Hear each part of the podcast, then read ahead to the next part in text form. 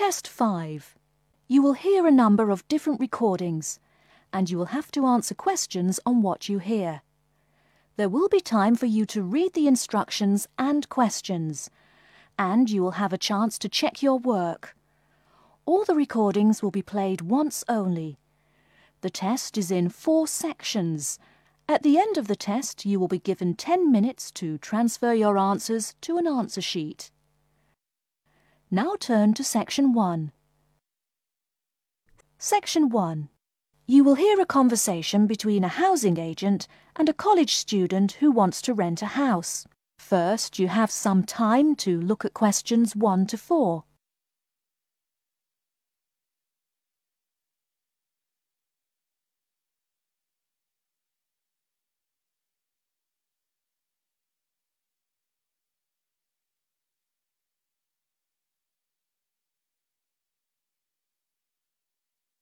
You will see that there is an example which has been done for you.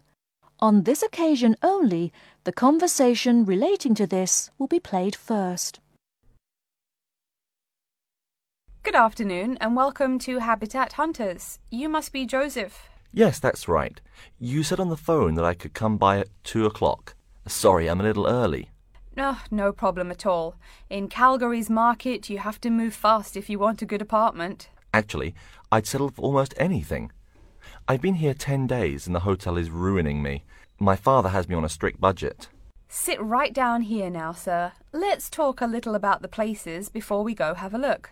Now, we have four apartments available. Okay. Could you tell me more about those four apartments? Sure. The first one is on Beetle Road, just a block off campus. It's a three-bedroom with a bathroom and a living room and a great Italian restaurant right next to it. The agent says that the first apartment is a three-bedroom apartment with a great Italian restaurant right next to it. So, restaurant has been written in the space. Now we shall begin. You should answer the questions as you listen, because you will not hear the recording a second time. Listen carefully and answer questions one to four.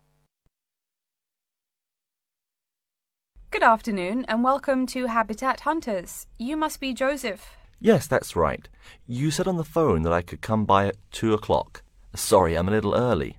Oh, no problem at all. In Calgary's market, you have to move fast if you want a good apartment. Actually, I'd settle for almost anything. I've been here ten days and the hotel is ruining me. My father has me on a strict budget. Sit right down here now, sir. Let's talk a little about the places before we go have a look. Now, we have four apartments available. Okay. Could you tell me more about those four apartments? Sure. The first one is on Beetle Road, just a block off campus. It's a three-bedroom with a bathroom and a living room and a great Italian restaurant right next to it. How much?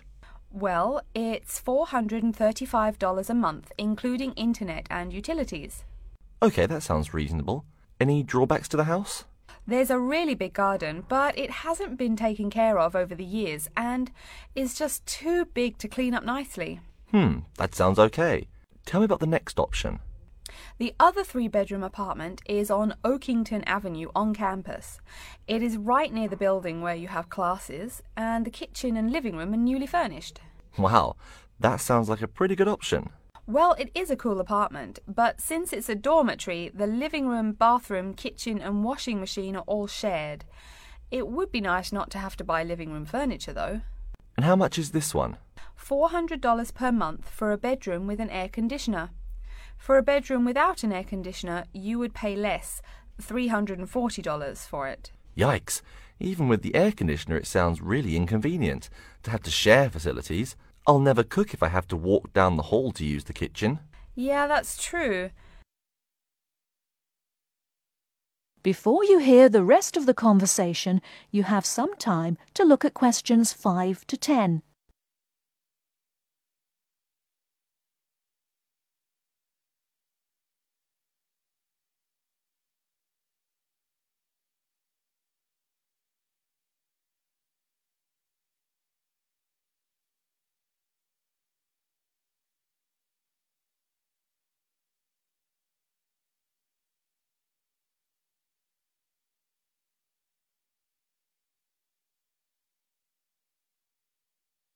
Now listen and answer questions five to ten.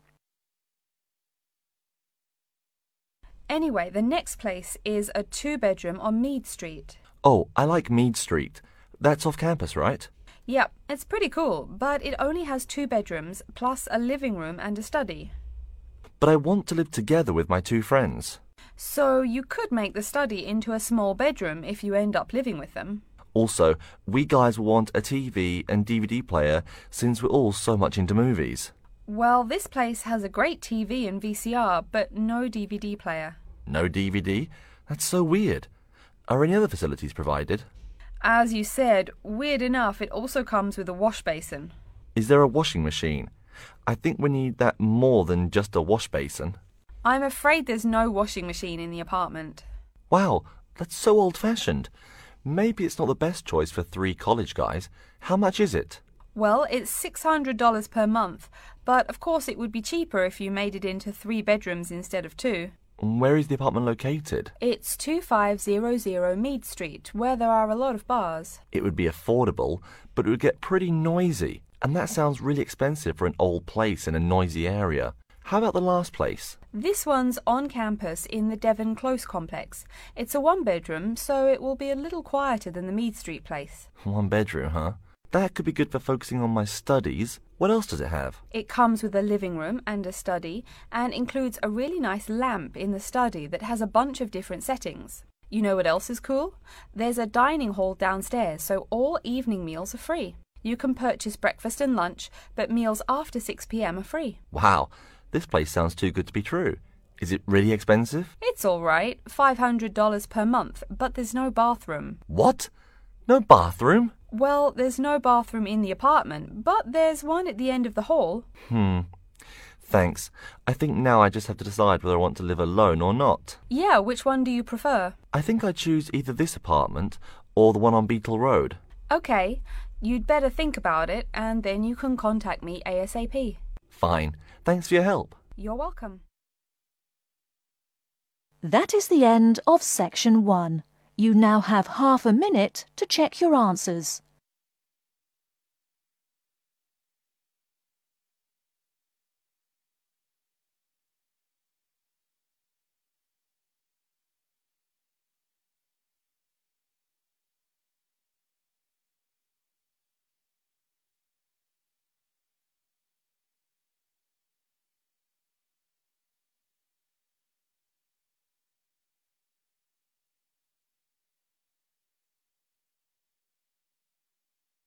Now turn to section two.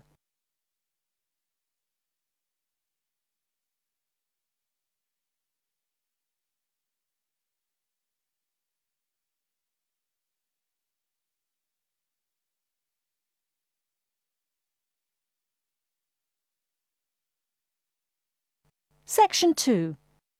You'll hear a talk about the waste collection in Baltimore. First, you have some time to look at questions eleven to fifteen.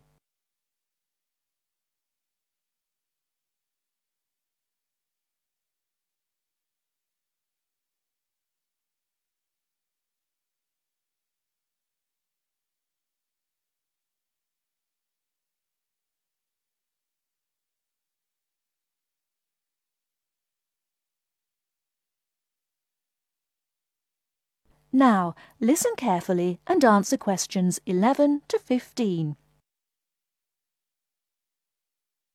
Hi folks, my name is Loretta Johnston and I'm here from the Baltimore Department of Public Waste. Thank you for coming out to our community meeting tonight. I've got a few words to say about the waste collection here in Baltimore. First, there's the sorted collection bins themselves. They're made of sturdy, solid material, so none of your trash can seep out or puncture the bin. Also, since these things sit out on the curb overnight, rain or shine, they have to be waterproof. We can't have water getting up in it and filling up the bin. Remember to pay attention to which bin is which and sort your waste accordingly. You should have a blue or green bin for recyclable garbage, a yellow bin for unrecyclable garbage, and a red bin for toxic waste. Our citywide waste management is divided into two services. The first is commercial waste collection, or trash collection from buildings. The majority of building waste is paper, which goes in the blue or green bins. You'll notice in your office buildings there are signs that warn you not to overfill these bins. All that paper adds up, and an overflowing bin is infinitely harder for collectors to carry to the truck and empty. Aside from paper, another large source of building waste is metals. Metals such as tin and aluminium can be put in the yellow recycle bins, but metals like lead and copper should be disposed of in the red bins. These heavy metals are harmful to the environment and exacerbate our city's existing pollution problem. That's about all the information you need for building waste. Moving on to the second service, household waste collection is probably what you primarily think of when you think of what we do here. Many of the same guidelines apply, the sorting is the same, et cetera.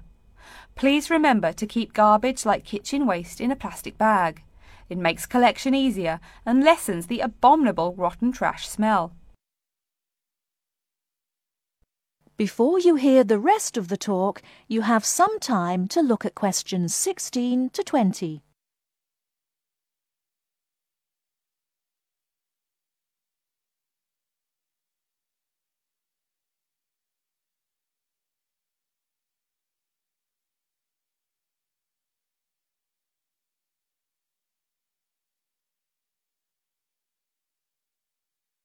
Now listen and answer questions sixteen to twenty. So, after we take your trash away, what happens to it? We take all the garbage to one of a number of garbage disposal plants, each of which is located in the middle of an open space of some sort. No one wants to have their home or office right next door to a waste disposal plant, right? Waste is collected and then disposed of once every four weeks. A lot of trash can build up in that time, so we're in the process of developing a plan to fund collection more frequently. Ideally, it would be collected weekly, but we will likely have to settle for bi-weekly. The garbage trucks make their rounds to clear the bins at night in order to avoid traffic. I'm sure you've seen how much waste your own household produces in a given week. Now imagine all the trash produced by all the households in Baltimore. It's a lot, right? It may surprise you that this amount is only marginal compared to commercial waste. Yep, the main waste producers are actually businesses, industrial facilities, retail and offices.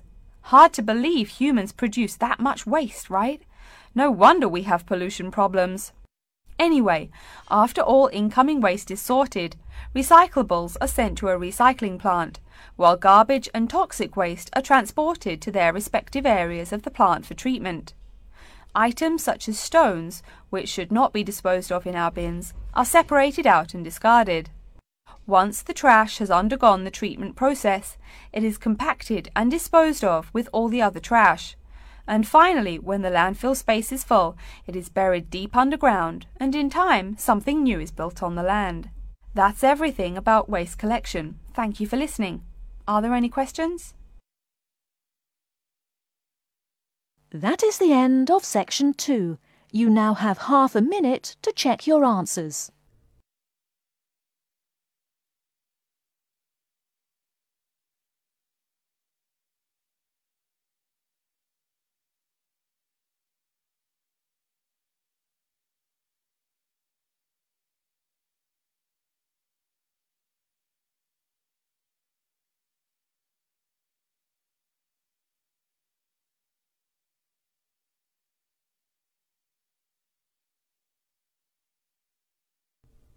Now turn to section three.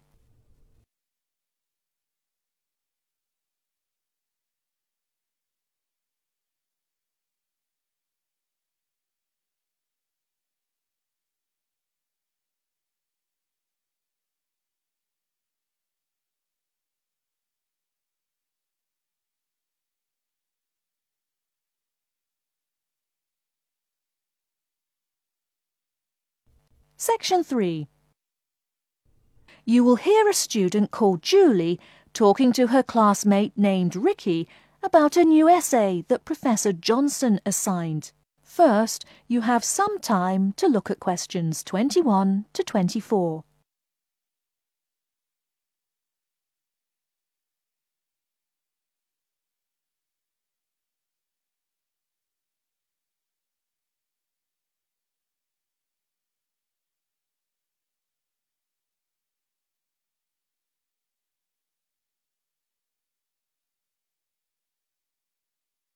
Now listen carefully and answer questions twenty-one to twenty-four. Hi, Julie, it's Ricky. Hi, Ricky, how are you? I noticed you weren't in psychology today. I'm feeling sick, so I didn't go to school today. Would you mind telling me what I missed in class? Sure thing. I'm sorry you're not feeling well. Anyway, we spent most of the class talking about a new essay that Professor Johnson assigned. You need to choose one of the bold headings from the note system and research it. Wow, I picked the wrong day to miss class, huh? You sure did. Could you tell me the specific requirements of this paper? Sure. You need to find scientific research that supports your claim as one of your references. It can be from some of the case studies we discussed in class, or you can find your own. Or even better, you can conduct your own research. I'm sure that would get you an A. Have you decided what you're going to do yet? Also, where are you getting your references? Yeah, I'm going to research facial recognition by infants. I've already found a few experiments in scientific journals. That would probably be a good start for you. There are tons of journals in the library. Great idea, thanks. I'm considering writing my essay on the effects of one of the psychotropic drugs we talked about in class. I'm sure there is lots of stuff about it on the internet. Are we allowed to use information from the internet? Sure, you can use that as long as it's not your main source for information. You'll probably want to cite some of the experiments we went over. Good idea, thanks. I'm going to try to find some information from a bunch of different sources. Before you hear the rest of the talk, you have some time to look at questions twenty-five to thirty.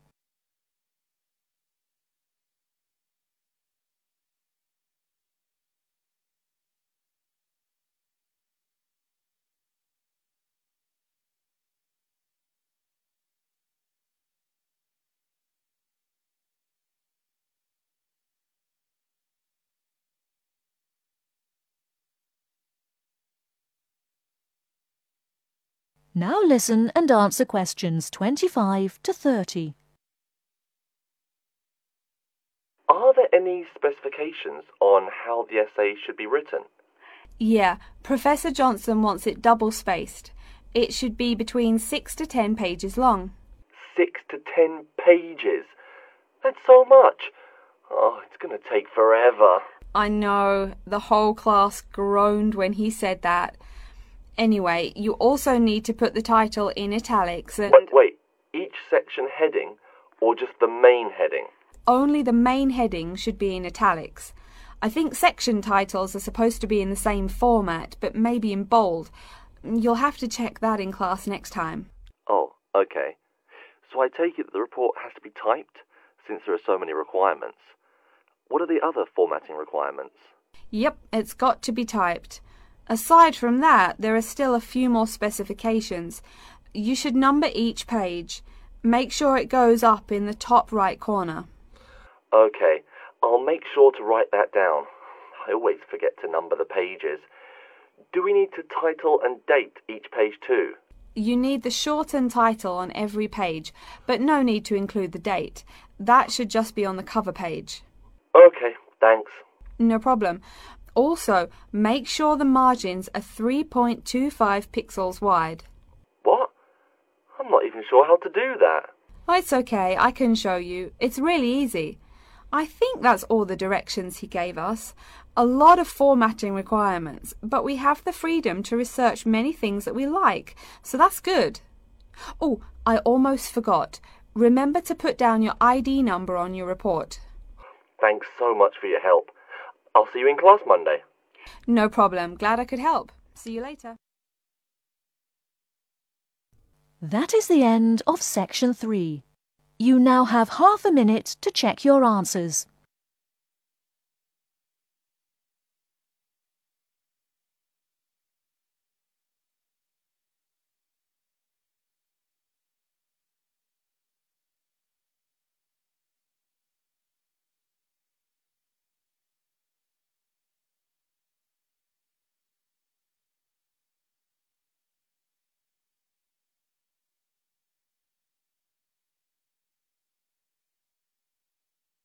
Now turn to section four.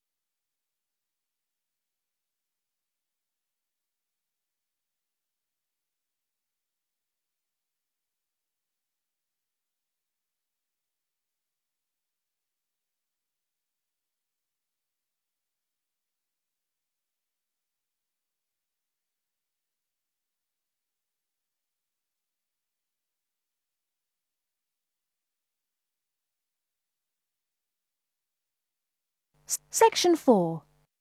You will hear a lecture on environmental science. First, you have some time to look at questions thirty-one to forty.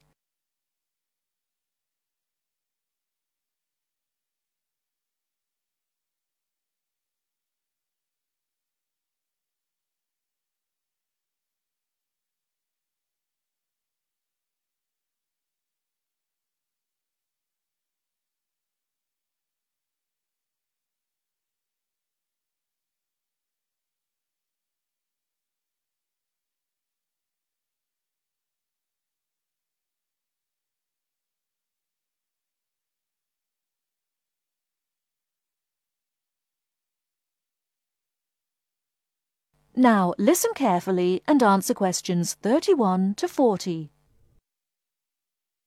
Good morning and welcome to yet another lecture in environmental science. I don't think I'm telling you a secret when I mention that water is a big worry here in Australia. The stuff is scarce. Perhaps that's why we drink so much beer, eh? Seriously though, a safe and reliable source of water is one of the great concerns of people everywhere. Moreover, as the world population grows, the pressure on existing water supplies grows greater and greater. Think about it. Our economic system demands that there be more and more consumers. The growing number of people has been tied to climate change, including droughts. So more people means less water. But our economic system demands a high birth rate. Forget about oil. Soon enough you will see wars for water. Mark my words. But today I'm going to confine my remarks to Australia. As noted already, here down under the water supply is extremely scarce.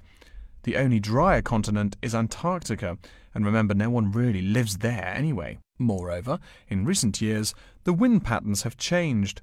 Rain that used to fall on the country now falls out to sea hundreds of miles to the south. Now when I speak of people needing water, most of you probably think of drinking.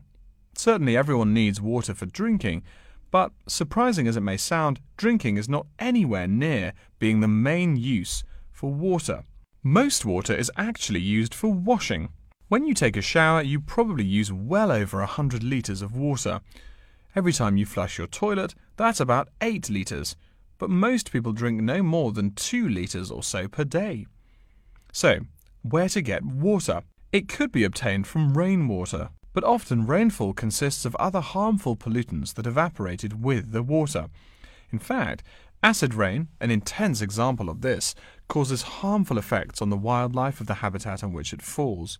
Water from underground could also be used, though it is more difficult to contain and often must go through an extensive cleansing process. The purest water is found in rivers, creeks, lakes and dams. And, sad to say, Australia has precious few of these. Really, how many of your hometowns have rivers? Year-round rivers, I mean. The soil tends to be sandy, so water soaks into the ground. Many places are rocky too, so eighty-seven percent of the rainfall is lost to evaporation. That's almost twice the evaporation rate in my native Canada. Speaking of rain, we already heard how rainfall is diminishing here in Oceania.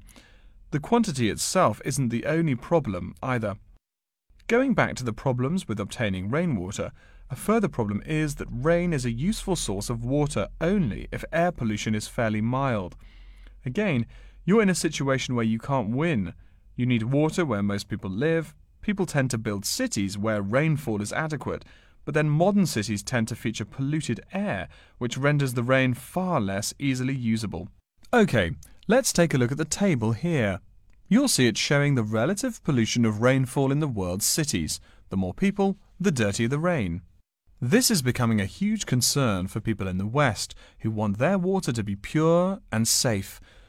Though reliable drinking water is important everywhere, the concern in the West is reflected in all the government regulations and political campaigns aimed at solving this problem. In contrast, there are not as many demands made on the governments in Asian and African cultures to improve the water, as their focus is on other issues. Now, whatever the source of water, we can never afford to forget that all water is highly vulnerable to contamination. Whether we're getting it from the ground, from bodies of water or rainfall, it is susceptible to a variety of toxins, In fact, that's why we clean it before using it. Water carries with it filth and dirt. This problem shows up in a number of different ways. As humans and all other animals need water to survive, it's no surprise to us that one of the most important domestic uses of water is for drinking. Yet, if you have old-fashioned lead pipes, you may slowly be poisoning yourself by drinking that nice, clear water. The industrial pollution, farm chemicals, and leaky landfills are well-known sources of contaminants as well. So what is being done to ensure we Australians a safe and steady supply of drinking water? There are a lot of initiatives that make admirable efforts to remedy this issue. We'll be talking about this when we meet again on Thursday, but as a preview, I can tell you that so far the amount of real solutions that have been produced is not nearly adequate. Traditionally, we've been very free in this country. That means that every person and every province tend to go its own way. So the mechanisms for water management are, in a word, insufficient. To begin seeing how this is so, I want you to read something before our next class. Though a lot of previous data on water usage and water management are inconclusive and have thus caused quite a concern, we can learn a lot from the contents of reports written on the subject. The basis for the government's water policy is the nineteen eighty-nine White Paper reporting on water use, present and future. If you compare the numbers offered in the paper with those in the text, you'll find that the report is rather untrustworthy. Truth being told, I'm being too kind when I say that. That is the end of section four. You now have half a minute to check your answers.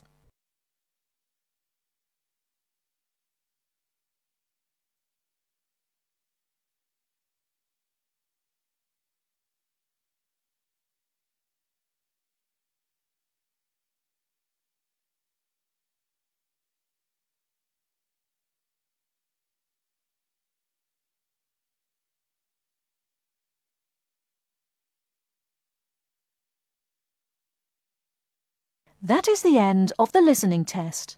In the I E L T S test, you will now have ten minutes to transfer your answers to an answer sheet.